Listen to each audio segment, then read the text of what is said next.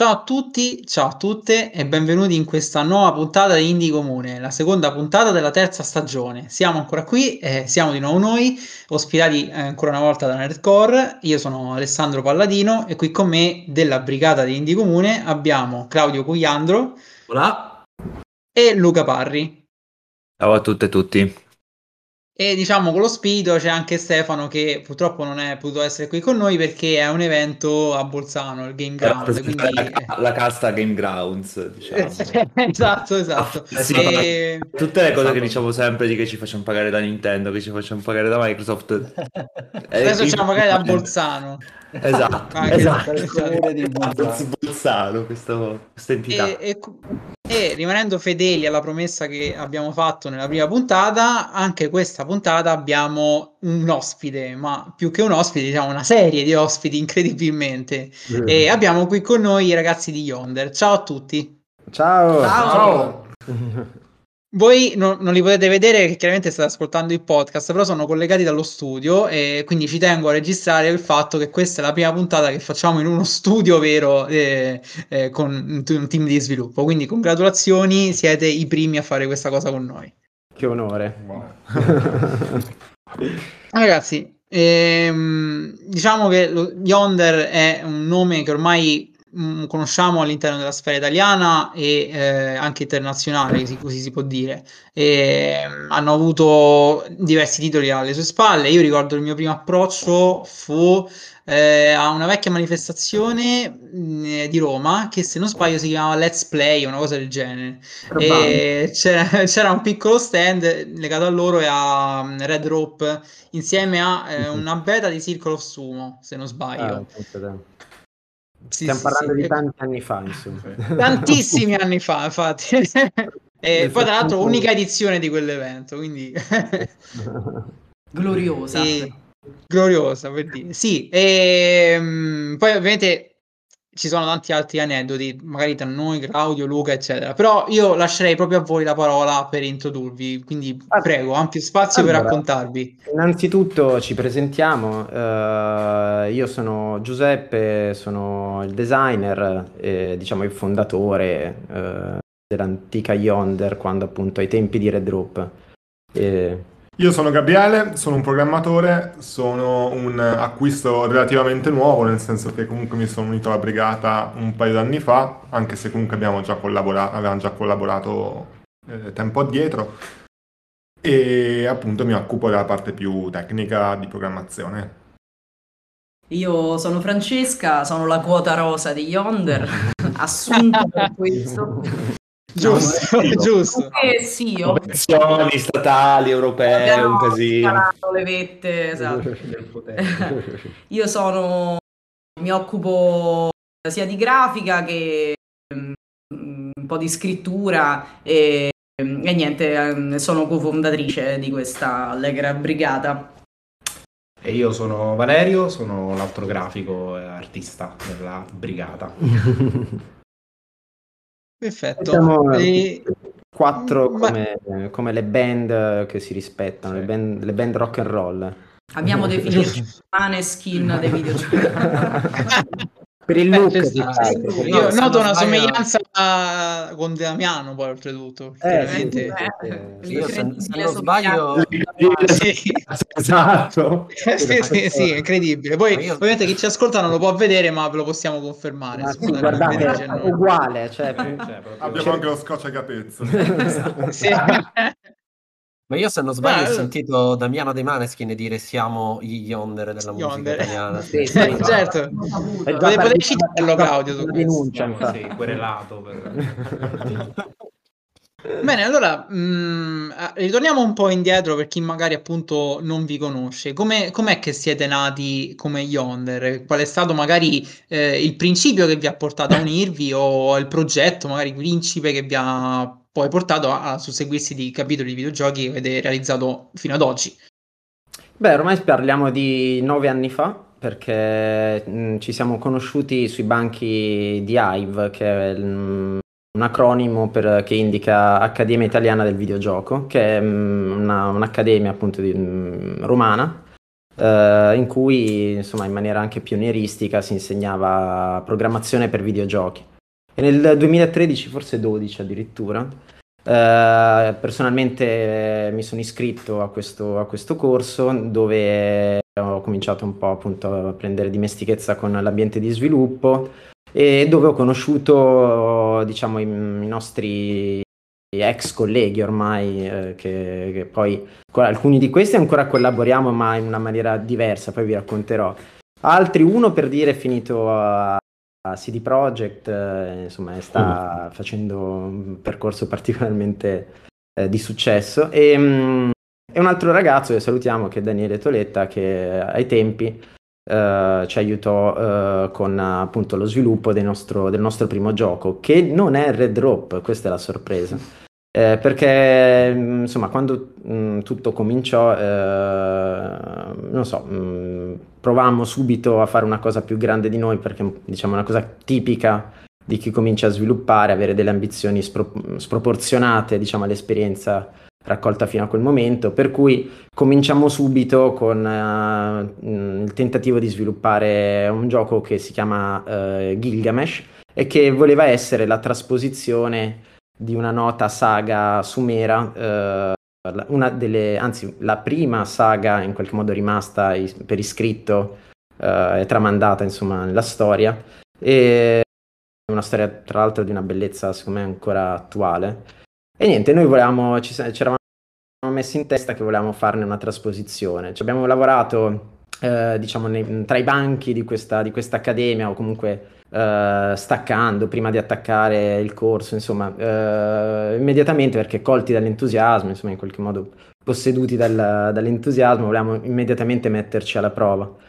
Solo che chiaramente questo progetto, come spesso accade, è, insomma, è stato in qualche modo, uh, era destinato a non, a non, arrivare mai a compimento, però ci ha permesso, uh, come del resto voglio far notare, anche la saga di Gilgamesh, adesso non voglio fare spoiler, ma anche Gilgamesh fallisce nel suo tentativo, per cui diciamo in maniera metalinguistica siamo riusciti comunque a venirne a capo, però mh, nonostante non sia mai uscito questo gioco, Uh, ci ha permesso di, di, di, prendere dimestichezza con quelle che sono le problematiche, le sfide eh, della programmazione, dello sviluppo, insomma. E, um, e, dopo un anno e mezzo di sviluppo di questo, di questo gioco, di, questo, di, questa chimera, a un certo punto siamo finiti quasi per caso ad una Global Game Jam, eh, stiamo parlando più o meno del 2014. 2014 Mm. E, ehm, dove per la prima volta, anzi in realtà per la seconda, però diciamo perché ne avevamo partecipato anche ad un'altra game jam. Vabbè, adesso non voglio entrare troppo nei dettagli, esatto. però sta di fatto che, sì, perché ho la tendenza a raccontare i minuti proprio della successione degli eventi. Vabbè, insomma, sta di fatto che a un certo punto a questa Global Game Jam eh, eh abbiamo partorito quello che poi sarebbe diventato il nostro vero primo gioco, che è appunto Red Rope, che ai tempi si chiamava sol- solamente Don't Fall Behind. E, mm-hmm. e, niente, abbiamo sviluppato quel gioco, eh, quella gem era piaciuto, eh, l'abbiamo portato in giro per le fiere insieme al prototipo di Gilgamesh però dopo poco um, abbiamo cominciato a notare che uh, i giocatori erano attratti più da Red Drop che da Gilgamesh, non perché Gilgamesh non gli piacesse, ma perché Gilgamesh era ad uno stadio così, semplicemente di fantasticheria. Mentre Red Drop era giocabile, era insomma, era, qualcosa, era un gioco vero, era già abbastanza concreto, già, già dopo questa gem, insomma. Se non altro mm. aveva un'idea di gameplay, appunto. E, um, e niente, quindi nel giro di, di, pochi mesi ci siamo guardati in faccia, abbiamo deciso di, di, di cambiare completamente eh, prospettiva, di, mettere, di accantonare Gilgamesh nella speranza di riprenderlo un giorno, ma insomma non so se accadrà, forse chissà. chissà e, e, di metterci al lavoro su, su Red ah, Adesso lo dovete fare perché lo avete detto. Cioè, certo, questa è una promessa.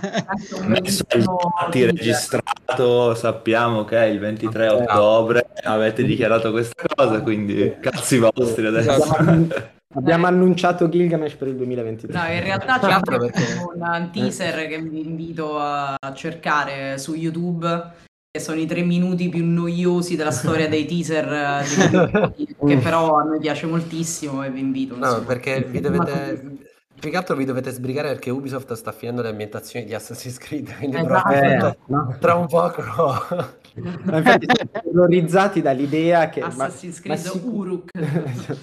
ma sicuramente andrà così. Nel momento in cui decideremo di impegnarci anime e corpo in questo progetto, Ubisoft lo annuncerà.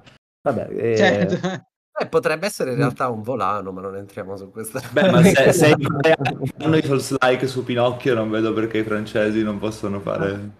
è vero, è vero. Eh, perché appartiene al mondo arabo, quindi non so con tutto quello che ne può Ah, beh, sì, eh, effettivamente, sì. Vabbè, comunque diciamo che ci speriamo ancora un giorno di tornare, anche perché avevamo fatto un bel lavoro di ricerca, insomma, abbiamo- avevamo addirittura coinvolto la- il Dipartimento di Sumerologia della Sapienza, che ci aveva anche dato Ah, delle considera che cioè, ho stato tantissimi anni alla Sapienza e adesso scopro che ha un dipartimento di sumerologia, cioè, Mm. quindi eh, Sì, no, ma- grazie- no. nascosto perché cioè, nel senso, oh, gi- già geologia per esempio è tipo quella facoltà dove probabilmente ci sono solo i fantasmi dentro, però ecco, sta tipo nella cantina di geologia, allora capisco Sì, sì, queste sì, no, ma- cose. Ma anch'io l'ho scoperto cercando su Google, poi ho detto, ma davvero sta qua? Eh sì. E, vabbè, sta il fatto che, che, vabbè, insomma, abbiamo cominciato a sviluppare Red Rope, poi a un certo punto abbiamo, vabbè, l'abbiamo portato in giro, abbiamo trovato un publisher, l'abbiamo prodotto, l'abbiamo rilasciato nel 2016.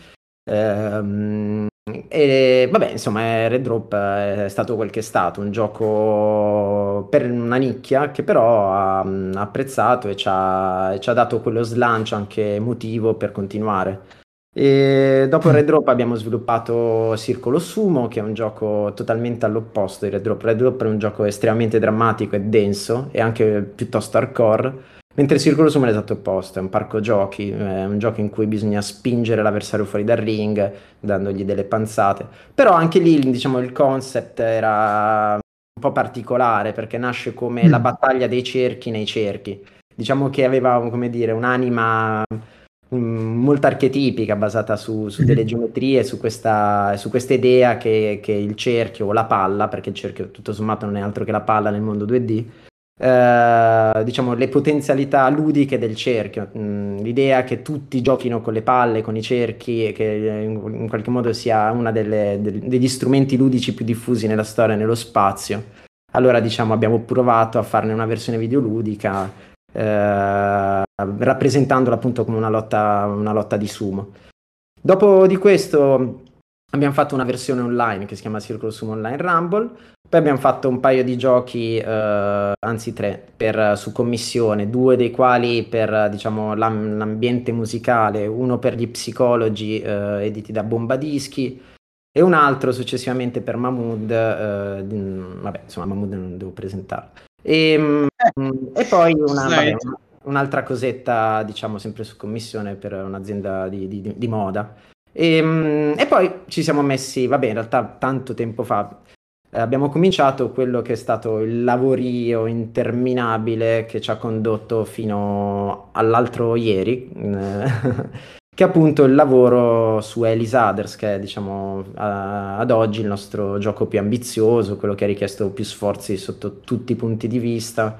E, e- mm, e che si tratta, cioè, e che mm, in sostanza è, eh, rappre- cioè, come dire, è, mm, è un gioco di, di- di- un multiplayer eh, che eh, capovolge quelli che erano i presupposti di, di Red Drop. Red Drop è un gioco mh, sempre multiplayer ma di collaborazione eh, e di complementarietà tra i giocatori, mentre Alice Others è un gioco di conflitto. Mm, se in Red Drop l'altro era diciamo l'altra parte del- di te, in questo gioco l'altro, inteso come l'altro giocatore, è invece diciamo eh, quell'ostacolo che si frappone tra, tra il giocatore e il suo obiettivo. E ne nasce, diciamo, una specie di. Ad oggi questo genere si chiama extraction game, e- ma è un, insomma, è un termine che nasce davvero pochi mesi fa. Io l'ho sentito forse un mese fa per la prima volta. E quindi adesso lo stiamo descrivendo come extraction game. Però di base, insomma, nasceva prima che questo termine venisse coniato e mh, come, insomma, in qualche modo spiritualmente vicino a quello che poi sarebbe diventato Escape from Tarkov, insomma, il ben Ok. noto Escape from Tarkov. Quindi vabbè, insomma, eh, mh, la nostra storia eh, da un punto di vista produttivo eh, si conclude, al, o meglio, l'ultimo capitolo è appunto quello di qualche giorno fa con il rilascio Others, ma siamo già pronti per scrivere il prossimo capitolo che eh, è sempre un gioco multiplayer e questa volta eh, di nuovo diciamo perché noi cerchiamo di, eh, come dire, di alternare giochi seri e giochi faceti. E, e, il, e, il, e, il, prossimo gioco sarà Caracoles che è un multiplayer di corse di lumache eh, ribattezzato già come il gioco di corse più lento del mondo Bene, no, più che altro, ecco, mh, mm, è quello... fondamentale, vorrei precisare che io sono già campione della Gamescom di è molto importante. No, più che altro quello che mh, mm, una delle domande magari più ovvie che potrebbe arrivare è eh, sia Red Rope che eh, Red Rope forse un po' meno, ma magari Circle of Sumo e Alice Others sono giochi appunto che in un certo qual senso hanno quella componente multiplayer e mi domando e, spesso la componente multiplayer dai giochi indipendenti viene un po' accantonata, forse per una questione anche di, di costo della gestione della struttura, perché comunque contando il reparto online aggiunge tutta un'altra, magari anche competenza per gestire la cosa. Quindi come certo. vi siete affrontati con, con, questa cosa? È stato uno step per voi necessario, questo di voler appunto fare multiplayer, oppure un qualcosa che magari vi siete ritrovati ad aggiungere avendone magari la possibilità, ecco? Sì, eh, vado io? La seconda. La, se- la seconda, sì.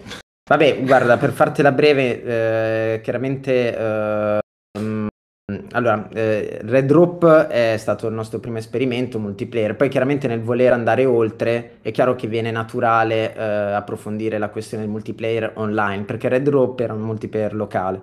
Sì, e, mm, esatto. Ma nel fare questo, uh, diciamo, c'è stato um, un, come dire, una, un incontro fortuito con quelli che poi sarebbero diventati i nostri collaboratori più stretti, nonché grandi amici, che sono appunto i ragazzi di Strelka Games, che è invece una realtà uh, trentina, uh, con sede a Trento proprio. E, un giorno ci siamo ritrovati a Trento così per quasi per, per insomma dovevamo parlare con la film commission vabbè ma era così un tentativo come tanti di provare a, a racimolare fondi. E abbiamo incontrato Pietro che è appunto il, il fondatore di Strelka con il quale è nata un'amicizia e una, un desiderio un grande desiderio di collaborare e attraverso di loro, grazie a loro, siamo riusciti poi a, a, continuare nel percorso del multiplayer portando l'asticella leggermente più su. Quindi da quel, da quel giorno, da quell'incontro eh, che, che, fu nel 2017, mi pare, sì. cominciò quello che eh, la pre-produzione già di, di Alice Others, com, insomma, com, certo perché poi in effetti, mm. guardando un po' quella che è la crescita dei, dei, giochi, si parte appunto da Red Rope, che è un gioco locale, of Sumo, che aggiunge una modalità multiplayer in uno stadio magari anche avanzato rispetto allo sviluppo, invece Alice Others che ha proprio l'impianto multiplayer. Esatto. Quindi è evidente, insomma, questo, questo passaggio. Sì, sì, sì, sì, sì, l'esperienza l'abbiamo un po' maturata grazie al fatto che, non mi ricordo, nel 2018 abbiamo partecipato a una, una, un Indie Prize in Asia ah, sì. e, e abbiamo, avu- abbiamo, vinto una, una licenza di, di, Quantum, giusto? Sì, sì, sì. E quindi questo ci ha permesso effettivamente di implementare il, il multiplayer online in Circolo Sumo Online Rumble e quindi di eh, fare esperienza che è stata preziosa poi per appunto lo sviluppo di Elisaters che basa tu, tutto, insomma, buona parte del, delle meccaniche di gioco sul multiplayer online. Sì, mm-hmm. diciamo che mh, mm, ma questa è una cosa molto, molto tipica degli, degli, studi di sviluppo, soprattutto indie, è che ogni gioco è un po' il ponte, diciamo il trampolino per quello successivo, di conseguenza eh, con, eh, con Circolo Sum abbiamo fatto un po' di esperienza nel, nel multiplayer online, abbiamo in qualche modo eh, dovuto affrontare tutte le sfide tipiche una, dello sviluppo di un gioco online. E poi, una volta che abbiamo uh, collezionato diciamo, tutte le competenze necessarie per fare un gioco online, uh, abbiamo provato a, appunto, a spostare l'asticella un po' più su e farne uno completamente online con tutte le, le criticità uh-huh. che comporta, insomma. E, Beh, a questo punto, dato che alla fine il gioco è stato lanciato, eh, adesso poi è lanciato un termine sempre che odio, ma eh, è ormai rimasto nel genere. Pubblicato, pubblicato. pubblicato esatto. Eh, qual è stato, mh, mm, innanzitutto, se ci sono state delle difficoltà proprio appunto mh, mm, con la componente online al lancio, se, se, quindi è stato un lancio magari fluido oppure se avete avuto vari problemi, come spesso si dice per i giochi online. E, e, e poi qual è stato il feedback appunto venendo eh, magari in, all'interno di un genere che è quello dell'extraction appunto che è molto nuovo e quindi tanta gente magari si sente pure un po' spaesata forse esatto, suppongo. eh, esattamente sì, sì, esattamente. beh ecco la seconda. Vabbè ma anche la prima guarda tu, tu, se c'è una terza anche la terza. Magari non ma si puntuale vabbè sì esattamente quello che o meglio uh, incrociamo le dita. Allora uh, al momento uh, sta funzionando uh, il server, eccetera, eccetera. Però chiaramente, come ogni gioco multiplayer che si rispetti, al lancio abbiamo avuto dei problemi perché, vabbè, insomma, mh, mm, ci sono stati dei, delle, il, il, server è caduto più volte durante la seconda sera, che, e voi immagino sappiate che, eh, anche da giocatori che i primi giorni sono quelli più importanti per il lancio di un gioco. Certo. Ho detto lancio, tra l'altro, scusa. e... non fa niente. Buttalo fuori, Ale, fuori. e, e, quindi è stata sì un'altalena di emozioni perché a un certo punto eravamo lì lì che stavamo raggiungendo il record di giocatori contemporanei e stavamo guardando continuamente SteamDB, poi improvvisamente siamo, eh, abbiamo visto numeri dimezzati, al che siamo sbiancati tutti mm, e chiaramente eh, qualcosa era successo e eh, beh, niente, lì chiaramente mh, mm, abbiamo cercato in qualche modo di riparare il problema. Come, mh, mm, come immaginate, eh, tutto questo accade a notte fonda, perché se non accade a notte fonda non è certo. divertente. C'è, c'è ovviamente uno di voi che chiamate e dico, oh, eh, ti devi svegliare che devi andare a riattivare il server. Tipo non così. uno di noi. Un po' come succede con i, ba- con i, bambini o con gli animali, no? Che c'è una cosa che succede alle 4 del mattino. come il treno di Snowpiercer, c'è, c'è un bambino sempre sotto. Nel...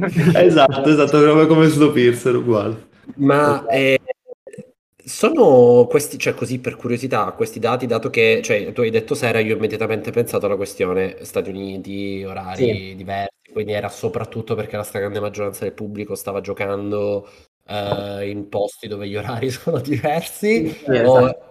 Ok, sì, ok. No, in realtà no, è stata una modifica mm. che abbiamo inserito il secondo giorno che per, per l'anti-cheat, diciamo, abbiamo, abbiamo aggiunto una modifica e quella è andata a, a, spaccare alcune cose sul server. E infatti questo è anche il motivo per cui di notte non è bastato fare la chiamata a uno che rimettesse sul server ma ci siamo ribeccati tutti su Discord a testare una nuova build da cacciare su subito per, per risolvere. Addirittura già l'anticipo. No, no, dobbiamo dire che i giocatori hanno, hanno cioè, sono tornati tutto... subito a giocare non, non abbiamo neanche troppe lamentele Vabbè, in questo senso. Beh, penso che ormai sia anche costume che comunque sia così, cioè non è più l'era in eh sì, cui c'è il lancio pulito. Sì, sì, si sa che per il gioco online orientativo, cioè oramai lo si sa per i AAA, figurati. Anzi che non c'è una coda, quindi già molta gente è contenta, insomma. Ma poi si è risolto sommato brevemente, cioè in breve... Sì, nell'arco della, di quella notte, sì. insomma. Sì, no, l'altro mm. problema con il server è che abbiamo un server in Asia e quello all'inizio non abbiamo fatto partire perché abbiamo detto se noi facciamo partire il server lì, quei pochi giocatori asiatici devono aspettare un sacco per giocare perché all'inizio partono in pochissimi, perché lì era, era ah. fonda.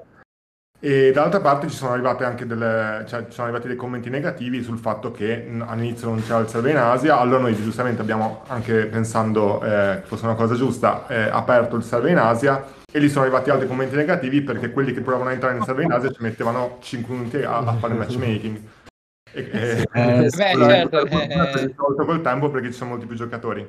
Però alla di notte per loro è, è stata un, una, una, situazione in cui non potevamo vincere, qualcuno sì. si lamentava per forza. Sì. Ma guarda, Beh, sì, la, il non poter vincere è una cosa che poi sento e leggo sempre più spesso per chi fa soprattutto gioco online. È veramente una situazione perché ha a che fare con community eh, che ovviamente ognuno vuole la sua e quindi mm. davvero non, non se ne esce. Eh, quindi sì, vabbè, immagino che sia stato ovviamente decisamente complicato. Eh sì, perché sono tutte scelte, è come se fossero tutte scelte alla Game of Thrones. Ogni, ogni, ogni, ogni cosa che fai potenzialmente produce una vittima. Domani abbiamo, abbiamo, il titolo, Ale. Eh, fondatore di Yonder dice che ha fatto il nuovo Game of Thrones. sì, sì, sì, sì. Eh, il Ganesh di mezzo. No, comunque, vabbè, al di là ovviamente delle questioni anche eh, che poi approfondiamo meglio perché comunque sono anche le cose che spesso interessano di più chi, chi ascolta legate più all'aspetto produttivo, insomma. Sì, sì. E invece per quanto riguarda quello creativo, cioè da dove viene eh, eh, Elisabeth, se mm, c'è un mix di qualcosa che avete fatto prima, se ci sono delle ispirazioni, perché okay. per esempio tu hai citato l'estrazione, io ti dico che proprio giocando nel momento dell'estrazione ho pensato magari a una bestemmia, però mi è venuto in mente The Division perché è l'unico gioco ah, no, vabbè, che certo, ho giocato certo, certo, eh, sì. che, ha, che, ha, questa componente di, di, estrazione così proprio chiara anche col fatto Guarda caso tu... però è di Ubisoft, già hai citato Ubisoft Guarda caso, ma io non vorrei di niente. E questo questi soldi sono... eh, cioè... No, è perché anche la questione no, di, di, chiamare l'ascensore, nel caso di Ubisoft era il... E l'elico shopper, sì. esatto. Sì, sì, sì, e dover attendere tutti i giocatori che sanno che tu hai eh, sì. stai estraendo e quindi tutti che arrivano pronti stronzi e poi ecco prima, prima, che eh, rispondano eh, ho trovato, sempre trovato questa meccanica molto interessante perché crea quella situazione reale da preda che è difficile uh-huh. sentire con gli NPC. Invece con i giocatori sai proprio che sei eh, al cospetto di qualcuno che comunque è al tuo livello e quindi veramente hai paura perché comunque eh, hai un, qualcosa che, a cui tieni da, da, davvero, ecco. Eh, no, non solo, la cosa figa è che a volte tu non sai se, se partire subito e ancora non mi è successo con, con Elisanders, anche se poi ho una storia da raccontare a Giuseppe. Però eh, Tipo in The Division a volte capitava che nonostante fosse un nemico tu non attaccavi perché quello che avevi tu era di, di grande valore, quello che l'altro sì, aveva sì, era di grande valore e preferivi non rischiare ed estrarre. Quindi si aspettava tutti guardandosi in cagnesco e attendendo l'arrivo del... Non so, in Elisaters non credo si possa fare perché l'ascensore non si può prendere se, si è, se c'è un nemico nei paraggi. Sì, sì, sì. Eh, però ci sono tutte dinamiche molto fighe nel mix del PvE e del, del PvP, quindi sì, anche a me è sempre stato un modo di, eh, sì. di intendere quest'unione che... No, è molto bello questo aspetto. Anche in Elisanders si crea, chiaramente magari non davanti all'ascensore perché l'ascensore lo può prendere una sola persona. Diciamo che la meccanica degli ascensori in Elisanders è più vicina a quella del gioco delle sedie, non so se ve lo ricordate. Uh-huh. Sì, sì, sì. Quindi diciamo che lì eh, il nostro obiettivo era creare un momento di conflitto quasi necessario, anche se poi chiaramente eh, anche quel momento è, è come dire, eh, esposto all'interpretazione, perché un giocatore può benissimo andarsene alla ricerca di un altro ascensore sebbene non sappia eh. uh, se uh, farà bene o meno, perché magari nell'altro ascensore c'è qualcuno di ancora più pericoloso. però, diciamo, mh, quello che però si crea è che uno dei, secondo me, degli aspetti più interessanti di Elisaders, ma anche di molti giochi di questa tipologia, sono, è l'aspetto, diciamo, sandbox relazionale, che almeno io lo chiamo così. Cioè, nel senso che il quello che tu, uh, il, tuo, dire, il, il, tuo rapporto con l'altro giocatore lo decidi lì per lì. Eh, e questa mm-hmm. cosa, secondo me, mh, mm, come dire, va a stimolare delle, delle, degli elementi, uh, delle componenti psicologiche che in altri giochi magari un po' più, mh, mm, come dire, uh, arbitrariamente uh, schierati, non so, dove c'è per dire due schieramenti in conflitto o laddove c'è uno stato di necessità come nei Battle Royale dove tendenzialmente devi essere l'ultimo a rimanere in campo. Certo. Diciamo in questi altri giochi non c'è, quindi io sono personalmente molto intrigato dalla formula dell'extraction game uh-huh. che, eh, che, appunto eh, porta secondo me il multiplayer ad, una, ad uno stadio ulteriore, nuovo, interessante, che è appunto l'elemento sandbox del rapporto. E siccome io penso che i videogiochi tendenzialmente stiano uh, puntando sempre più alla, mh, mm, come dire, alla, all'agency del, del, giocatore, quindi alla componente creativa del giocatore stesso, i multiplayer uh, credo che possano o debbano seguire questa direzione. E, e, e, questo lo dico perché in Elisaders eh, si sono create delle situazioni che mettono in moto tutto questo spirito, diciamo, interpretativo dell'altro. Eh, per dire, in, in, in Elisaders eh, niente, nessuno ti dice che tu devi uccidere gli altri giocatori. Però per come uh-huh. è rappresentato, per come in qualche modo l'abitudine del videogiocatore, insomma tutta una serie di, di elementi fanno sì che i giocatori siano portati a darsi la caccia in questo spirito appunto da catena alimentare che, che è intrigante da un punto di vista appunto quasi antropologico. Eh, ecco, ho una domanda su questa cosa ok vai rispetto Luca, all'agentività eh, trovate che ci sia dello spazio anche narrativo all'interno di questa, di questa agentività nel, nel gioco data a chi gioca nel senso che mm-hmm. uh, il poco che ho giocato io del gioco su quando ho avuto la fortuna di giocarlo per la demo dello Steam Fest mi ha dato molto la sensazione per cui ci fosse un inserimento estremamente eh, narrativo, di scrittura, di storia all'interno della scelta della tipologia di gioco, del rapporto con altre persone che giocano. Quindi volevo sapere appunto quanto è scritto è volontario e quanto invece è semplicemente capitato? Guarda, è programmatico, cioè nel senso che mh, mm, noi eravamo alla ricerca, allora mettiamola così, mh, mm, fare un gioco multiplayer mh, mm, dalle meccaniche, uh, come dire, autoconclusive non ci sembrava abbastanza, diciamo che uh, eravamo alla ricerca di un, obiet- dire, di un obiettivo più alto per il giocatore, l'idea era che il giocatore facesse questo, come del resto fa in altri giochi multiplayer, ma con uno scopo narrativo, concettuale. E, ehm, quindi nel tentativo in qualche modo di arricchire, per così dire, la lore di gioco, abbiamo uh, pensato di, uh, di, strutturarlo in maniera narrativa. Tant'è che uh, Elisanders è, è composto da, da cinque atti e, e, e, ci sono delle vere e proprie svolte narrative nel gioco, ci sono dei colpi di scena. Quindi uh-huh. um, diciamo che um, è, a mio avviso è uno degli aspetti più interessanti di Alisaders appunto uh, la, come dire, l'ambizione, la, la, il, proposito di mescolare uh, multiplayer con gioco narrativo e, ehm, e, far in qualche modo vivere uh, l'elemento multiplayer uh, come, una, come dire, un, un, veicolo per il completamento della storia. E, ehm, e secondo me mm, è una cosa che ci può stare, nel senso che, che poi attiva tutta una serie di, di, componenti concettuali che secondo me vanno ad arricchire l'esperienza, anzi quasi più a giustificarla proprio, perché eh, mm. rende tutto un po' più leggibile. Perché il giocatore scende in strada, uccide gli altri giocatori? Perché c'è un, un obiettivo narrativo che in qualche modo ti induce a farlo, perché poi il giocatore chiaramente è, in, è intrigato dalla, da, dallo scoprire come poi si, uh, si, evolve la storia, almeno questa è la nostra speranza. Certo, Però... mi piace tra l'altro che hai detto intrigato e non giustificato, perché eh, comunque il giudizio morale di dare la libertà di ammazzare, di ammazzarsi, eh, non è solo ok fallo, ma c'è anche un giudizio morale dietro, quindi mi piace che ci sia che tu abbia detto quello anziché giustificato a, ma piuttosto appunto intrigato a, che trovo molto più coerente con il progetto e soprattutto appunto coerente con una eh, definizione di perturbante e conturbante che ho trovato molto in quello che ho, tro- che ho giocato del gioco, quindi... Sì, sì, sì. sì. Cioè, eh, guarda, è... Vai, vai.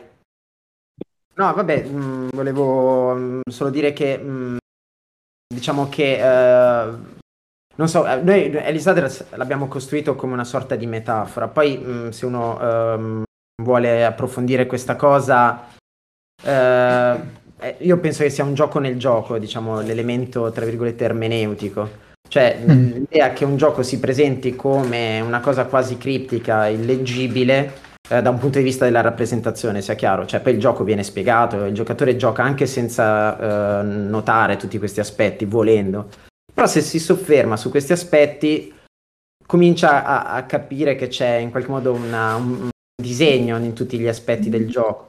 Quindi eh, noi volevamo fare, volevamo inscenare Elisaders come una, una sorta di metà, vabbè, Adesso senza scendere troppo nel dettaglio, ma banalmente Elisaders è una famosa massima di, una, di un filosofo uh, francese di nome Sartre, esistenzialista, per cui attraverso diciamo, questa, mh, mm, questa massima mm, volevamo in qualche modo mm, riprodurre, ricreare quello che appunto questo filosofo sosteneva, ovvero che eh, ogni persona è come se rappresentasse l'inferno per gli altri, in quanto, in quanto la presenza stessa di un'altra persona è, mm, è una violenza, perché lo sguardo, l'olfatto, ogni cosa Uh, I sensi stessi sono in qualche modo una violazione del, dell'individuo, perché per Sartre, non perché lo credo, o meglio, potrei anche credere. Però il concetto, è, eh, il concetto è che ognuno di noi nel rapporto con gli altri vive il proprio disagio esistenziale.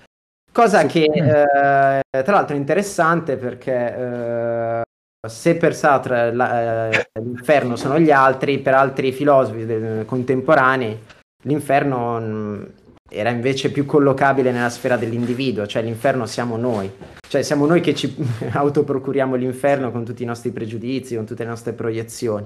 Per cui da eh. questa diciamo ambivalenza di quel del pensiero Mm, insomma esistenzialista barra vabbè non voglio fare adesso una cosa troppo no, è via comune inauguriamo no, no, vai vai anzi vai, vai. Eh, no più che altro ecco cioè magari appunto il giocatore medio legge Elisa Others e dice vabbè cioè, vabbè grazie. Ah, cioè, è importante comunque cioè è difficile ritrovare poi l'origine questa cosa è molto emergente questa cosa nel gioco secondo me No, che poi se dovesse rispondere hai, cazzi... anche se non hai l'ermeneutica, anche se non hai le maniglie di filosofia a cui appoggiarti, eh, secondo me viene molto fuori, è molto emergente eh, nella diegetica del gioco, nel come ci si approccia al gioco, in tutto, cioè ehm, tu prima parlavi del fatto che è un gioco nel gioco, no? Mm. Anche uh, un po' in un modo molto simile mi ha dato la stessa sensazione all'epoca Hotline Miami, no?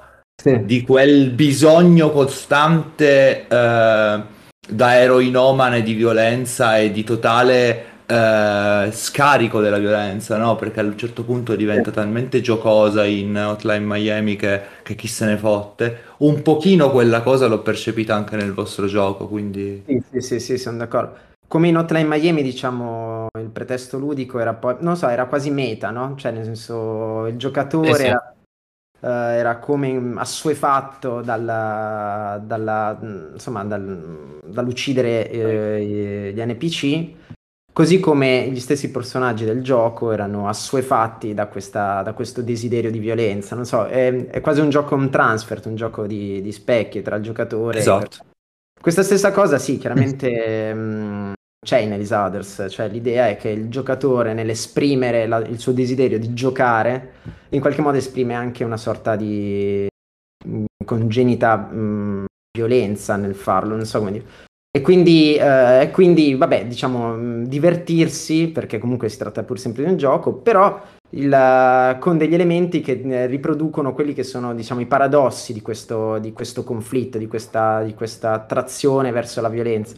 In, in Elise Others una, una, una peculiarità eh, è, che, è, che, aiuta quella, quella, quella, cosa che dicevo prima, il fatto che i giocatori sono portati a dare la caccia agli altri giocatori sebbene il gioco non, non lo espliciti, è il fatto che gli altri giocatori sono rappresentati come dei mostri. Per cui tutti i giocatori chiaramente sono lo stesso personaggio, ognuno si vede come eh, il protagonista del gioco, che nella fattispecie si chiama Adam Smithson, ma quando scendono in città, tutti questi Ada Smithson eh, tra di loro si vedono come mostri.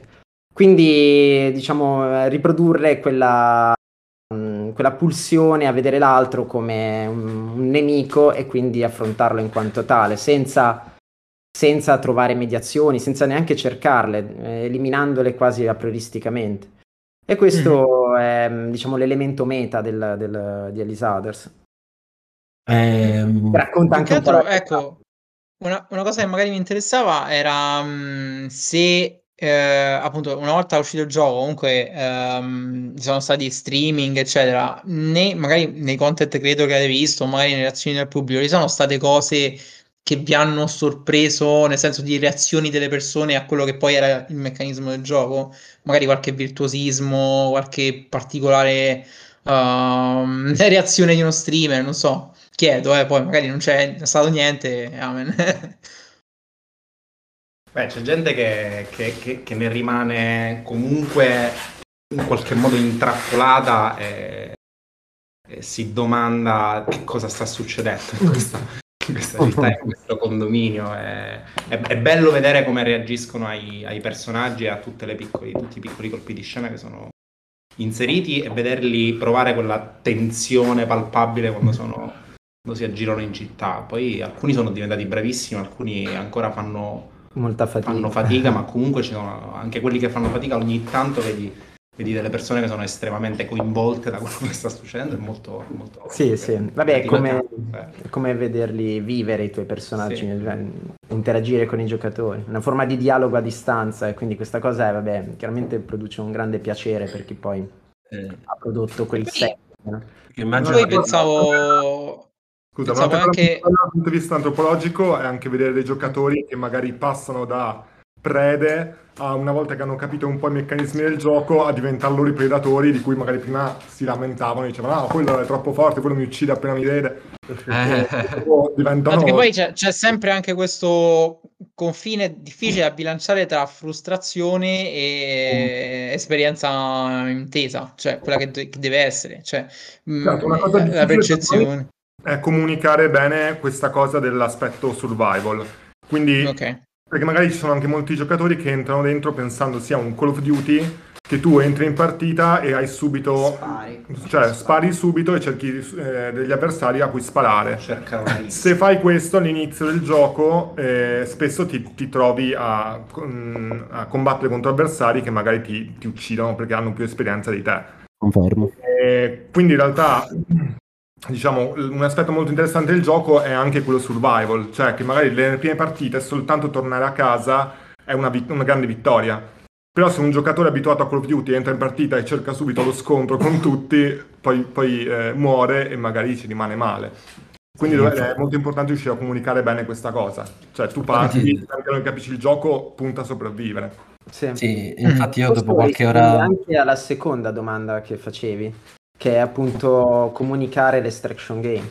Cioè, nel senso che attualmente il gioco sta andando piuttosto bene, lo confesso.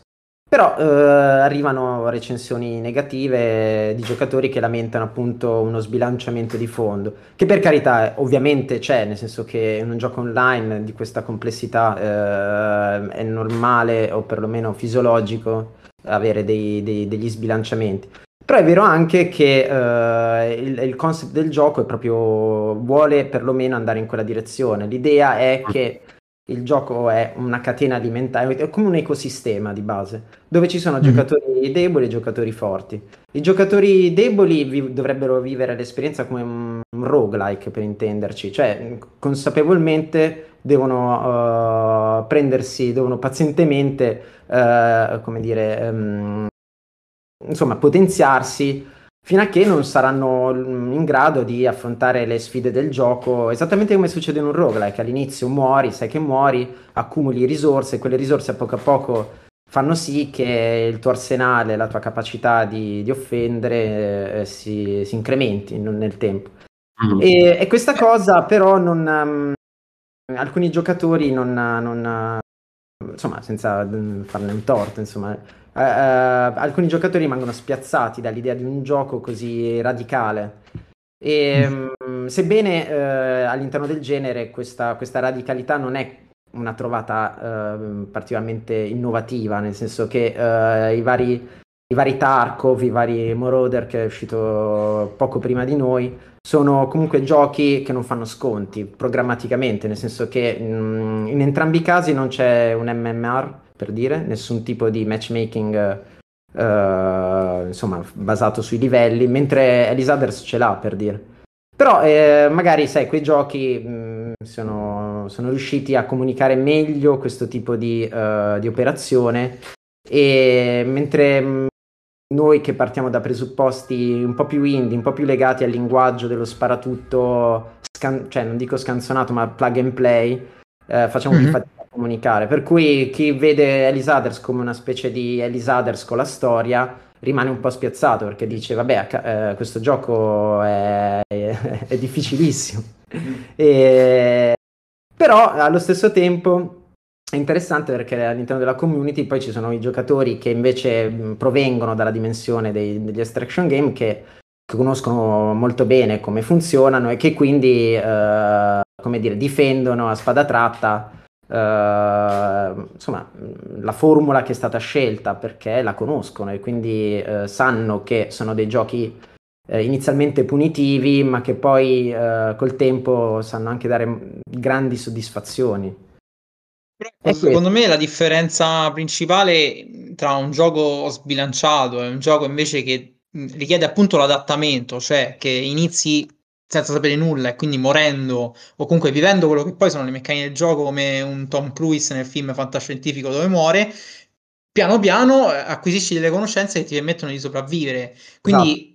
Però ecco, i mezzi per farlo ce l'hai fin dall'inizio. Quello che cambia è la tua conoscenza di quelli che sono gli ambienti esatto. del gioco, gli strumenti. Quindi per, per me la differenza è, è, proprio lì. Cioè, se il gioco mi dà tutti gli strumenti, ma sono io che poi giro l'ago della bilancia tra un'esperienza pessima e un'esperienza migliore, allora lì è sta a me essere eh, capace di andare oltre. Ecco, quindi secondo me questo è poi il nodo eh, della questione. Tant'è che anche per Tarkov, se non sbaglio, all'inizio tanta gente dice: eh, no, vedi, c'è quello che arriva super pompato e mi spara e muoio subito a me, che ovviamente sono appena spawnato. Ma come Tarkov, poi tanti altri, anche comunque nei survival.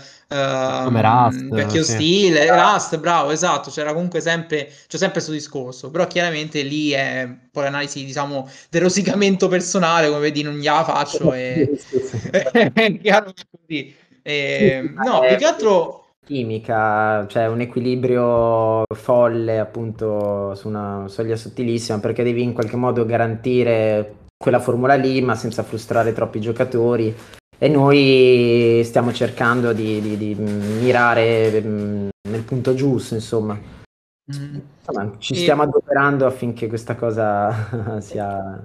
Sì, invece no, ci sono vari, cioè, molti giocatori la stanno capendo questa cosa. Sì, sì, è che noi adesso come, adesso, come potete immaginare, ci stiamo molto concentrando su, su, su non, sulle piccole cose che magari ci possiamo fare meglio. Quindi la, comunicare questa cosa è una cosa meglio, che adesso sì. magari eh, cercheremo di, di, fare.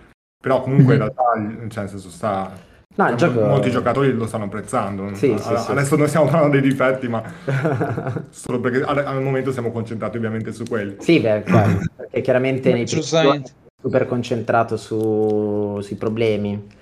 Cioè, sono ecco, la cosa che... invece una cosa che secondo me poi è costante in quello che è il vostro stile, permettetemi, però ecco, penso sia la, la parte visiva, grafica, ecco, Tante volte, eh, cioè, tanto per citare Stefano, no? Eh, Stefano adesso a Game Ground ha fatto un intervento sui giochi in 2D e in pixel art. Eh, e chiaramente voi ricadete eh, palesemente nella categoria. Io poi ho fatto una grande ricerca al tempo sulla pixel art, quindi eh, a questo punto eh, la domanda da dove siamo in tema è la seguente. Come mai eh, vi piace così tanto la pixel art e perché continuate ad utilizzarla? Perché tante volte la risposta che ci danno è perché i costi sono minori. Eh, anche se in realtà molti ci hanno detto invece il contrario, che la pixel art ha un costo maggiore perché in 3D prendi dei modelli, li riadatti e stai a posto. Cito testualmente. Eh, quindi mi chiedo, anche perché poi eh, si parla, come anche diceva Stefano poi nel suo intervento, eh, della pixel tax, cioè nel fatto che realizzare le cose in pixel art comunque richiede un certo tipo di sacrificio artistico perché effettivamente poi le, i modelli, ehm, quello che vai a proporre su schermo non è facilmente disegnabile, insomma non è, prendi Blasphemous ad esempio, Blasphemous ha una cura dietro che richiede lavoro, lavoro, ore su ore anche per un singolo personaggio, quindi ecco, eh, come mai vi piace così tanto e come mai continuate ad adottarla se vi conviene a questo punto? Bella domanda. Bella domanda. Un po' perché la sappiamo fare, innanzitutto. Sì. E... Beh, su questo posso testimoniare anch'io. la sappiamo fare, nel senso siamo ormai, diciamo... Avvezzi. Avvezzi, preparati. preparati. Poi eh, non sto dicendo che siamo ah, i campioni della pixel art, però insomma la sappiamo fare. E, e un po' perché pensiamo sia uno, una tecnica, uno stile che ha molto da dire Ehm, in realtà è vero, è molto, cioè è un lavoro artigianale, quindi è, cioè, ti fai un mazzo tanto per fare effettivamente. Non penso che sia più semplice. No, per niente, eh, anzi ogni tanto è, difficile far capire cosa sia un, oggetto, soprattutto con una camera vista dall'alto, quindi la semplicità... Eh, anche, ma, anche, quello penso sia un ostacolo proprio, beh l'ostacolo comunque è una sfida da affrontare quando si parla di un gioco come Lay Soldiers dove eh, la vista è dall'alto, quindi un certo dettaglio dei modelli deve essere visto in una prospettiva che magari non è usuale per i giochi moderni. Allora, mm. guarda, c'è da dire che Elisaders ha una pixel art in alta risoluzione, nel senso che sì. ehm, ehm, normalmente eh, la pixel art è più, ha una grana più grossa, Elisaders mm, quasi non si vede se tu giochi su uno schermo relativamente piccolo, non, non ti sembra quasi neanche che sia in pixel, o meglio, sembra pixel art, però diciamo riesci un po' a vedere tutti i dettagli che servono. Il, um, il punto secondo me è, è anche, diciamo, allora, sono due secondo me. In primo luogo il fatto che la pixel art ti permette di risparmiare, eh, tra virgolette, risorse eh, di hardware. Cioè nel senso che uh, noi abbiamo un, un, mondo persistente in, per, in Alice dove accadono tantissime cose contemporaneamente.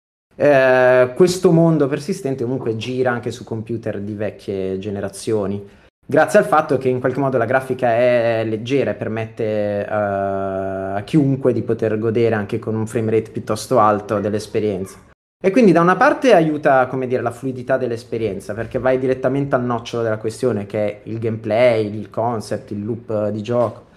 Dall'altra, personalmente, eh, ho, mi affascinano, diciamo, gli stili così un po', un po' archetipici, del tipo che mi piace l'idea che, che, il gioco sembri in qualche modo fuori dalla storia. La pixel art ha questa prerogativa che non, non invecchia perché è già vecchia. Quindi momento, dal momento che non invecchia è, è, più facile in qualche modo fermarla nel tempo. Cioè quello che, che stiamo proponendo è un gioco che ha queste prerogative ludiche con uno stile che di base non può subire, come dire, l'ob- l'obsolescenza. Non è Mm-hmm. ed è mm, una delle ragioni per cui mi piace la pixel art. Poi... Sì, perché è l'arte della sintesi, cioè lo stile della, che, mm, che, più si avvicina alla, alla sintesi per eccellenza tra mm. tutti. E quindi effettivamente eh, può, può effettivamente non invecchiare. Sì, ma, ma... nell'ottica di voler rappresentare le cose con una certa precisione anche iconografica, sì. la pixel art ti aiuta perché è come è come fare un gioco con le icone, non so come dire, se tu vuoi rappresentare una cosa, la fai mh, mm, con una, un'esattezza rappresentativa sì, esatto. che solo la pixel art, eh, insomma, e pochi altri strumenti eh, usati appunto estetici ti permettono di fare. Per cui non so come dire, se tu devi rappresentare mm, in Elisader e in Red Drop per dire c'era questo eh, che, mh, mm, dualismo tra uh, lui e lei che erano uniti dalla mhm. corda. Mm-hmm. Per cui nel, nel voler rappresentare il, il, concetto di lui e il concetto di lei, la pixel art ti aiuta uh, a trovare, come dire, la forma archetipica giusta. Per sì, cui, sì. non so come dire, vai di... di sì, di... perché effettivamente eh, poi la, vabbè, quella, la pixel art di, eh, di Red Drop, che poi effettivamente per alcuni aspetti si riproduce anche nell'Isaders, pur essendo in alta risolu- risoluzione, è che non riesci a costruire, ad esempio, le fattezze di, esatte di un personaggio. Eh, mm. In Red Drop proprio non, non, non, era possibile perché erano veramente una risoluzione molto molto bassa, quindi erano essenziali. In, in Alice Others abbiamo scelto programmaticamente appunto di non rappresentare Mm, uh, ad esempio non abbiamo messo gli occhi sì, non... per scelta. Sì, i personaggi non hanno connotati, o meglio, il protagonista non ha connotati, quindi sì, lo anche... vedi. Sì, anche molti altri personaggi, però il, diciamo, il concetto è che la, la pixel art ti permette di, di, di andare all'essenza delle, delle, cose, per cui se vuoi rappresentare una, un eroe noir un, così un po' scontroso, allora con la pixel art uh, riesci non, dire, ad andare direttamente alla, um, al segno che produce questo effetto.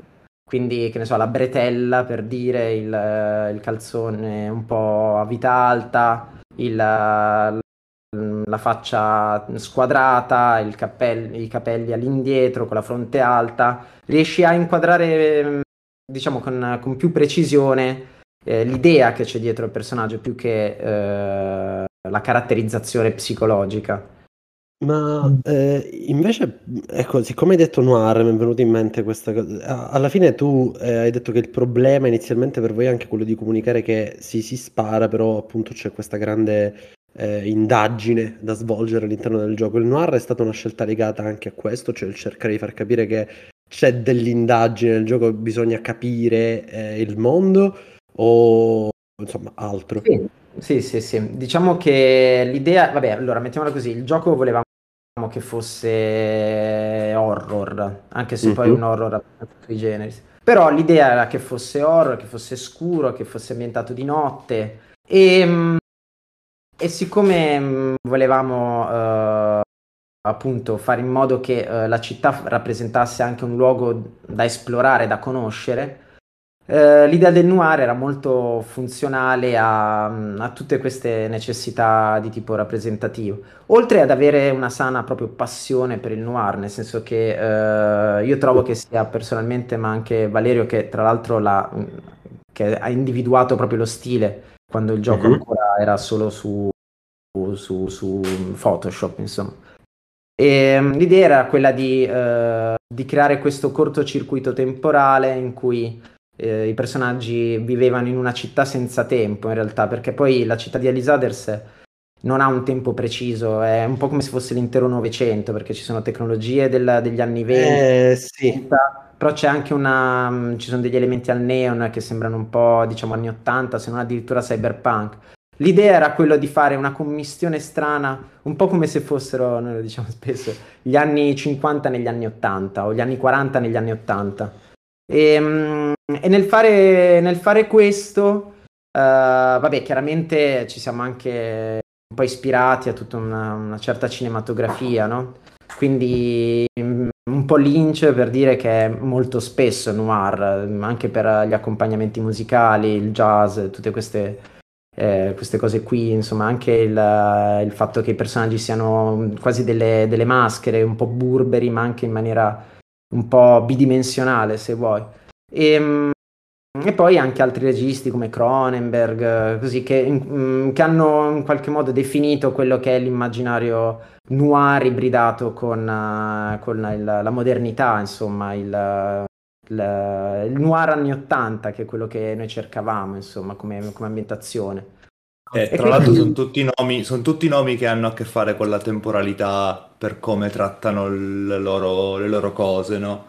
E, ed è un elemento che ho trovato tanto in quello che ho giocato nel vostro gioco, questa cosa dell'indefinito temporale, del potrebbe essere in qualunque epoca nello spettro appunto che va dagli anni 30 alla fine degli anni 80. E... Mm. Ed è una roba che funziona tantissimo nel comunicare tutta una serie di messaggi eh, di eh, morali sull'individualismo, sul, sulla collettività, sulla società che il, che il gioco contiene. Quindi comunicarla attraverso queste robe è una cosa che funziona e che mi riporta, sì certo, a Sartre e Deleuze, ma anche e soprattutto a cose più contemporanee di Fischer, di come lui trattava eh, la, l'ontologia, eh, lui nella musica, però eh, oggi dobbiamo farlo anche nell'estetica, quindi sono contento che ci sia un gioco italiano che rappresenta questa cosa perché no, bisogna vabbè. farlo e, e non, non, deve farlo solo Oxenfree attraverso le onde radio, ma deve farlo anche eh, Elisaders attraverso il come viene riimmaginato e rimasticato il noir sì. da tutta una serie di cose che abbiamo in testa ormai da, da 30 anni, almeno io, eh, quindi bisogna tirare fuori queste robe e parlare di società attraverso queste cose, quindi, quindi bello. Eh, allora, due cose. Trovo molto interessante parlare di cose serie attraverso cose, diciamo, meno serie.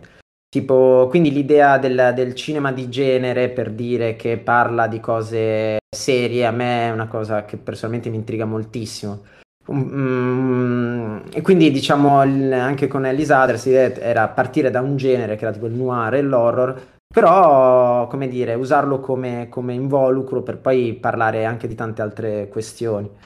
E, mm, e quindi diciamo questa cosa non so come dire, crea un equilibrio perché a noi chiaramente non ci va di essere troppo seri, ma non ci va neanche di essere troppo scemi. Allora, mh, mm, questo, questa combinazione di elementi fa sì che si crei una, un, come dire, un, un compromesso tra questi, due, tra questi due aspetti, tra questi due poli, che, che rende l'esperienza digeribile ma anche stimolante. E in secondo luogo l'idea della, della, del noir, anche perché il noir è tipicamente senza tempo, nel senso che i noir sono ambientati spesso di notte, come se la notte fosse eterna. E siccome uno dei concept, uno dei temi su cui ruota uh, Elisades è proprio la temporalità, cioè nel senso l'assenza di tempo, è chiaro che si sposano, perché Elisaders, eh, come già dicevo, la città non ha tempo, perché è come se fosse la discarica del Novecento, come... tant'è che si chiama Century City, il nome della città è Century City, quindi è una città, è una città tempo, non è una città spazio. E, il, um, e in secondo luogo il fatto che uh, in Elisaders sembra che non arrivi mai il domani, non so come dire. C'è tutto un, un, un lavoro sul, sul, su, in qualche modo, da un punto di vista narrativo, ma anche proprio di, di rappresentazione, sul fatto che eh, gli obiettivi che tendenzialmente il, pro, il protagonista proietta eh, nel futuro vengono sempre disillusi, sempre frustrati. E quindi diciamo tutto sembra in qualche modo incastrarsi per creare appunto questa, questa, questa precisa idea eh, che poi ha portato appunto ad Elisades. Eh, Ah, eh... Ok. No, se... Che altro... Ah, vai, Cloud, prego. No, eh, allora, al, al, di là di tutte queste ispirazioni, poi vi chiedo se un pochettino di Bioshock c'è, perché ci sono alcune cose che me l'hanno, me l'hanno ricordato sotto alcuni punti di vista. Eh, intanto è particolare il fatto che eh, ci siano queste, questi oggetti che si trovano in giro in un'ambientazione di questo stile, che poi servono come potenziamenti e in qualche modo c'è questo sangue che è il valore no? I, ai, ai, soggetti come valore è dato il loro patrimonio. Eh, mm. Vengono descritti dal patrimonio che posseggono e infatti quando poi viene ucciso da qualcuno c'è scritto sei stato ucciso da e al di là di qualche piccola statistica poi c'è scritto accanto il patrimonio di questo soggetto. Quindi diciamo che competi letteralmente in questo libero mercato del sangue dove ti vai dando insomma queste risorse e succedono poi queste eh, mi è capitato per esempio di ehm, vedere in maniera assolutamente dinamica una persona con la mazza che piuttosto che sparare a me che avevo la pistola e stavo sparando al tizio della mitragliatrice concentrarsi sul tizio della mitragliatrice, quindi fare insomma gruppo eh, ah. per, per, andare contro il più eh. cattivo e poi ehm, che sono le cose appunto che torniamo al discorso iniziale, il fatto che questo tipo di multiplayer è molto, ehm, è molto figo da questo punto di vista.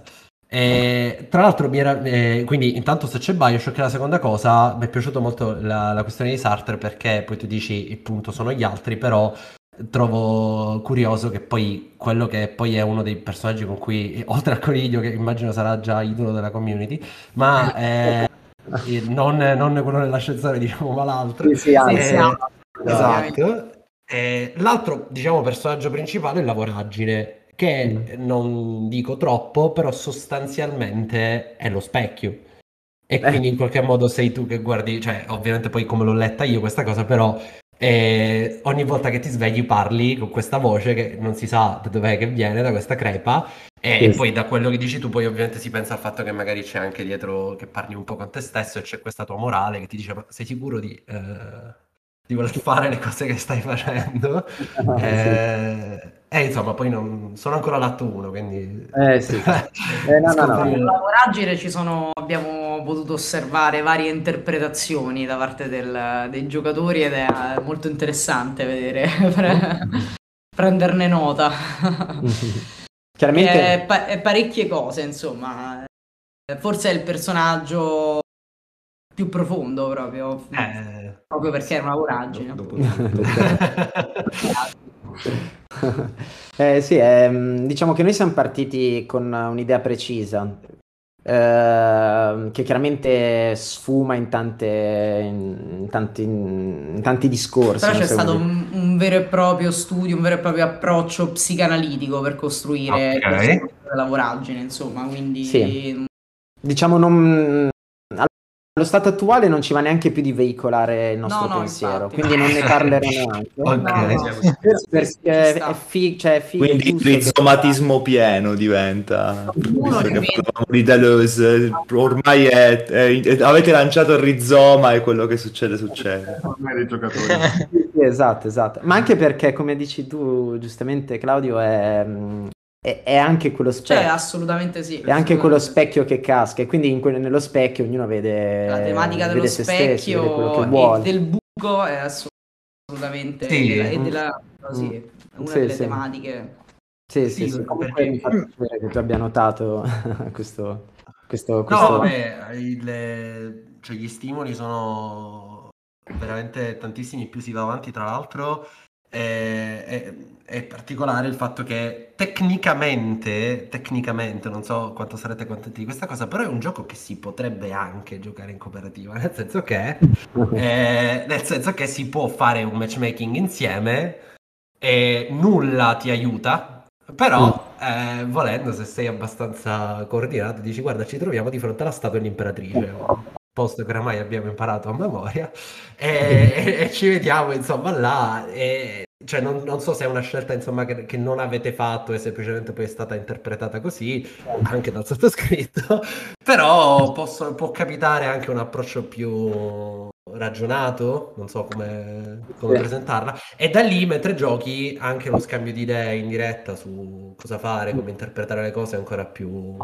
Sì, vabbè, diciamo che mh, tutto sta appunto su quel famoso equilibrio folle, perché mh, noi volevamo mettere la cooperativa, ma allo stesso tempo volevamo che non fosse una vera e propria cooperativa, perché il- l'idea di, di Elisaders è che tutti sono, come dire, dei, dei- dei nemici. Tutti sono soli e tutti gli altri sono nemici. Quindi, però, la cooperativa è chiaro che è una meccanica intrigante. Allora, noi mh, l'abbiamo proposta come non tanto come una cooperativa, ma come un appuntamento in città. Quindi eh, tu sostanzialmente all'altro giocatore chiedi un appuntamento, cioè sostanzialmente gli, gli chiedi di scendere con te in città, ma non è necessariamente un tuo amico. No, può tranquillamente tradirti. Cioè, Potrà dirti, ma tu potresti scendere con... cosa che ti vincola. Sì, ma potrebbe anche essere, come dire, il pretesto per una sfida, un duello. Cioè, io voglio sfidare il mio amico, ci vediamo al parco centrale oppure, che ne so, nel, nel- nel campo di basket e lì ce le diamo di santa ragione e chi ne esce vivo si porta a casa il loot. Per questo Mhm. dico, è un po' particolare la cosa, perché mh, è sempre un problema di comunicazione, perché noi, diciamo, non, non vorremmo necessariamente che questa cosa venga eh, percepita come una, una coop eh, non definita, ma come un, un modo di incontrarsi in città. Ma, ma lo spiego anche perché succedono cose, secondo me, mm, anche piuttosto interessanti in questo, in questo se, se- diciamo, se riuscissimo in qualche modo a, a comunicare, poi magari falliamo e torneremo indietro, perché mm, alcuni giocatori eh, ci chiedono di rendere l'altro, il tuo compagno di squadra riconoscibile e hanno tutte le ragioni Mm. del mondo. Però il- sarebbe Mm. un peccato, e lo, lo dico, noi stiamo lottando per capire effettivamente cosa fare, come... perché il, il concetto è che se, se tu non sai mm, esattamente chi è il tuo compagno di squadra, si creano delle situazioni di un'ambiguità, secondo me, mm, stra- cioè, mm, molto divertenti. no ma Cioè, è esattamente il- per farvi un esempio, una cosa che è successa qualche, se- mh, qualche mh, settimana fa quando eravamo al Next Fest, che su Discord eh, dei giocatori hanno cominciato a mettersi d'accordo per, per vendere oggetti in città. Cioè, gli- gli- le, le armi tu le puoi comprare nei negozi in città, poi, tro- puoi cercarle come loot, oppure come è nato spontaneamente, cioè come appunto abbiamo visto su Discord, ci sono delle persone che sono riuscite ad- ad- ad- a recuperare queste cose e mettono degli annunci su Discord chiedendo a- alla community chi è interessato a quel determinato articolo. Dopodiché c'è una trattativa sempre su Discord, i due si chiedono l'amicizia, si danno un appuntamento in città.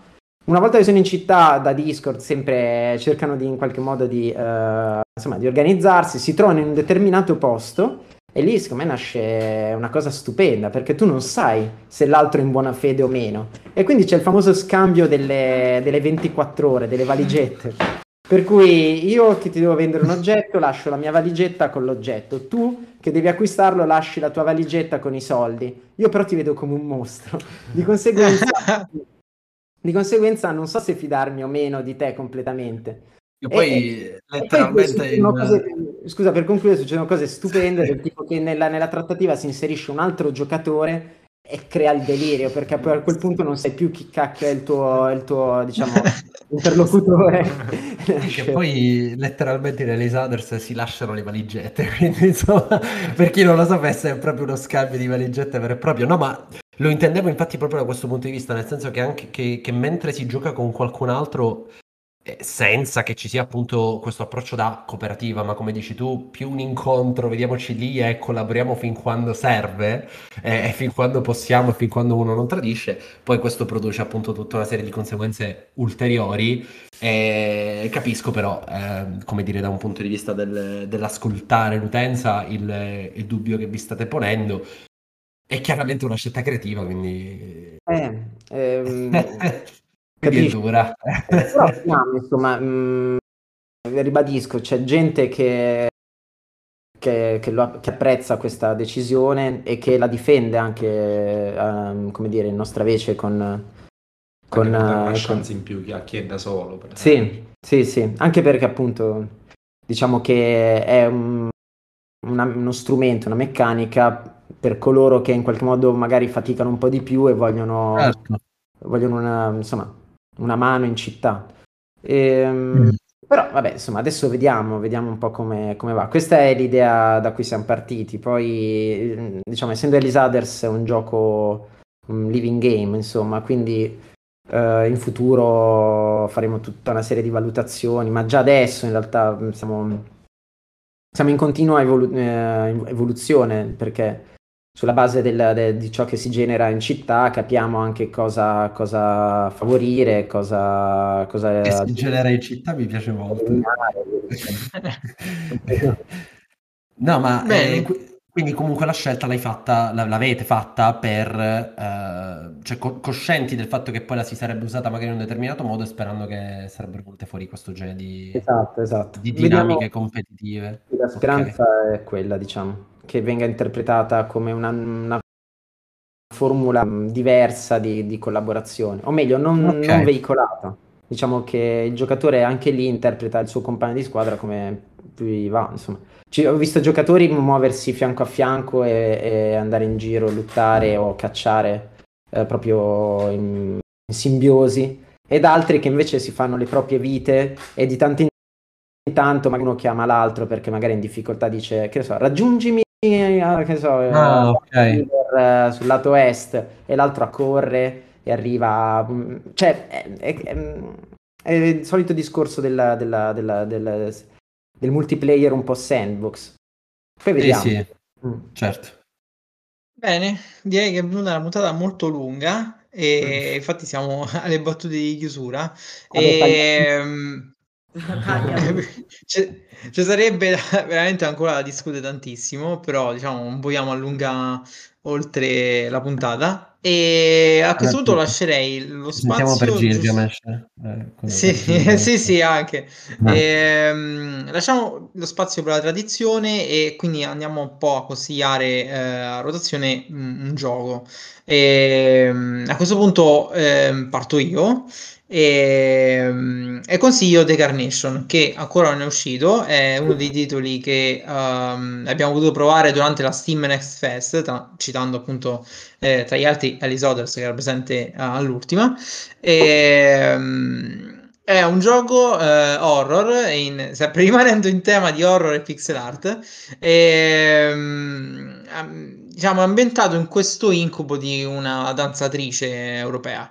E, è un gioco che ricorda molto Omori, ehm, mm. questi titoli qua, insomma, basati su quello che è lo, che io chiamo lo scenario RPG Maker, cioè una sorta di eh, modellini dove uh, ci si muove, tipo Undertale, insomma, cose del genere.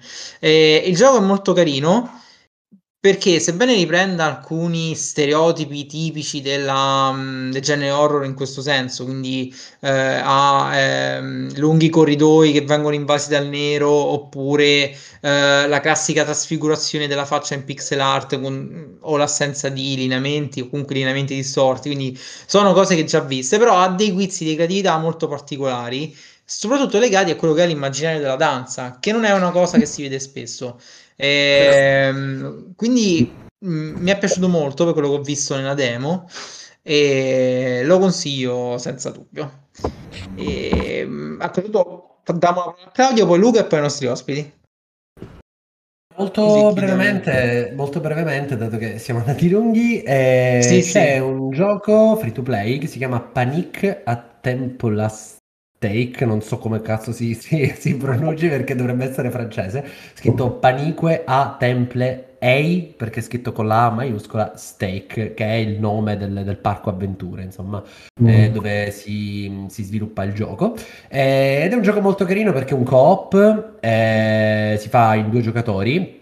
Sono una serie di minigiochi, c'è questa storia di questi due agenti segreti che devono eh, capire come recuperare un artefatto magico eh, da un multimilionario che possiede questo parco avventure e devono fare tutta una serie di cose. Insomma, il, il gioco è veramente, eh, ripeto, eh, non vi aspettate nulla di che da un punto di vista tecnico, anzi, eh, però è molto carino come secondo me cerca di far coesistere il, il carattere dei due personaggi con le azioni che i singoli personaggi fanno nel minigioco. Quindi è una cosa carina che così consiglio di, di scaricare.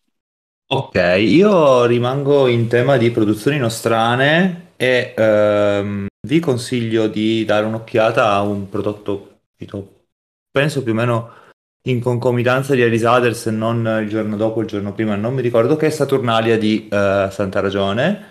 Eh, roguelike, eh, procedurale, molto improntato al narrare attraverso le meccaniche di eh, generazione procedurale dell'ambiente, una storia super importante su quanto abbia fatto male ai posti rurali il lavoro, eh, senza entrare troppo nel dettaglio, eh, ambientato in una città sarda, in un paese sardo che non esiste, ma che prende tutta una serie di tradizioni della cultura della Sardegna e le integra in una storia orrorifica che però nasconde sotto tutta una serie di eh, nozioni e questioni importanti sul lavoro e la lotta sindacale che forse dovremmo recuperare molto in questo periodo storico, in generale nella società contemporanea.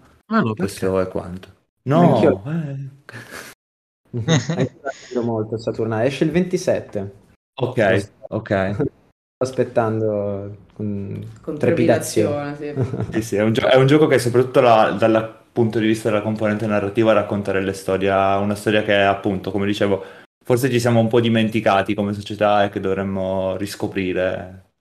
Sì, sì, per non parlare della direzione artistica. Comunque... Esatto, che anche, anche- anche strettamente il game design, eh, Pietro Rigriva, che è il eh, main designer del progetto, ha studiato insieme a Lorenzo Silva, che in realtà fa giochi da tavolo, un modo per eh, riprodurre la proceduralità molto interessante e intelligente. No, modulare, sì. Sì, non Esatto. E a Lasciamo la parola a, a Yonder. che gioco consigliate, eh, ma eh, oltre i vostri? beh, no, nessuno. Nessuno. No, Non in questo periodo. no, no, anzi. Eh, vabbè, chi vuole cominciare? Zach? eh, No, vabbè. Sì, no, Ah, vabbè, uno nel in totale? Ah, uno in totale? Sì, sì. Ah, ok, sì. Aspetta, allora al 3, 1. Vabbè, dai, un- No, non devono essere per forza indie, eh, quindi se volete... No, no, no, no, sì, sì, potete anche dire The Division se volete. tantissimo Immortali. Ah, Immortality. Ecco. Immortality Eh, che E più... rimaniamo in tema di cose linciane, cronenberghiane, che parlano di tutta una serie di robe. eh, bello. Di specchi, tra l'altro. Immortality secondo me è veramente... mm, mm, posso dire cazzo, no? È stato sdoganato. Sì. Di Sì, sì, sì.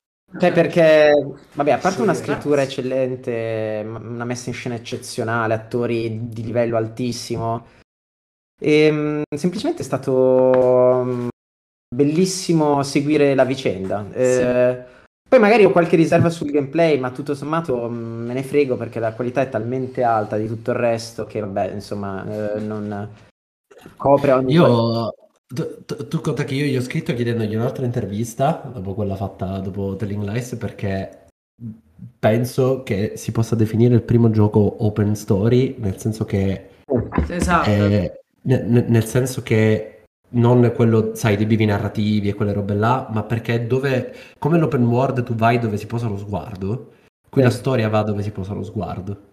Sì, eh, ed è una roba fuori di testa come sia stato in grado di... di la cosa secondo me straordinaria del gioco è che ti dà la possibilità di approcciarlo in modo deduttivo, quindi andare a ricostruire, sì, ma sì, anche, sì. come l'ho giocato io, viverlo esclusivamente con un archivio di filmati che tu puoi vedere in ordine cronologico, in ordine dello stesso film, in ordine di montaggio. E questa è una roba di una rarità eh, assoluta per quanto mi riguarda, perché non c'è un altro gioco sviluppato in questa maniera che potevi fare solo con una storia del genere, che è scritta in un modo magistrale, che è consapevole di tutta una serie di problematiche dovute dal fatto banalmente che eh, a scriverla, a svilupparla è stato un uomo ed è consapevolissimo di questa cosa. Sì, sì, sì, non c'è nient'altro al momento che abbia tutte queste, queste carte messe sul tavolo. Ecco. Run Elise Run Elise Others. Come caracole. E caracole. Sì, a me piace Bene. moltissimo esca fuori dai canoni del, della fruizione videoludica classica e che quindi si apre a mm-hmm. un mondo di, di non giocatori e insomma, come è auspicabile che, che sia. Mm-hmm. Eh. Io devo concludere dicendo un, un, gioco che so che va in conflitto con l'opinione di Cugliandro, che invece l'ha un po' bocciato, che è Yes Your Grace, che a me sta piacendo moltissimo, l'ho quasi finito, sono... vabbè non posso spoilerare, però diciamo al, all'epilogo. Eh, però ho visto che Cugliandro non l'hai recensito molto bene, gli hai dato tipo un 6 e qualcosa. Vabbè, Vabbè lì, eh, va lì entriamo nel, nel discorso. Nel personale. Lì, lì, lì, si entra nel discorso che oggi mettere 6 significa bocciare, purtroppo hai ragione, è vero, è vero, quello è un problema. Però no, semplicemente mm, non, non, non penso che, che, riesca ad andare oltre quello che in realtà mi sembra voglia fare, tutto qui. Però no, non è un brutto gioco. No, ma anzi... no, vabbè, poi ne parleremo un giorno. No, no, beh, sono proprio curioso della tua opinione. Vabbè. Scusate. No, ma la prossima puntata invitiamo il creatore e Claudio gli dirà il tuo gioco, insomma, fa un po' schifo, quindi, quindi prenderai le conseguenze delle tue azioni, perché è così. No, comunque, mh, mm, ovviamente siamo ai saluti, eh, però prima di uh, augurarci alla prossima puntata, io volevo ringraziare eh, i ragazzi di Yonder, è stato veramente bello sentirvi raccontare Lazy Others, quello che è il vostro percorso e soprattutto mi piace che ti sia fatto questa cosa perché, come dicevo prima, è bello scoprire il significato dietro le cose. E per quanto sia bello poi scoprirlo da giocatore in questo caso, perché effettivamente tutto si basa lì, però anche sentire appunto il discorso della filosofia, del, di cosa c'è dietro, di quello che era l'intento poi dello, dello sviluppo, penso sia bello e importante, soprattutto è credo sia quello che noi come stampa, paragiornalisti, non so neanche come definirci più, dovremmo fare, cioè lasciare spazio a quello che è il dietro le quinte di un gioco, invece che metterci il nostro ego di mezzo, ecco. Quindi no, grazie, ancora.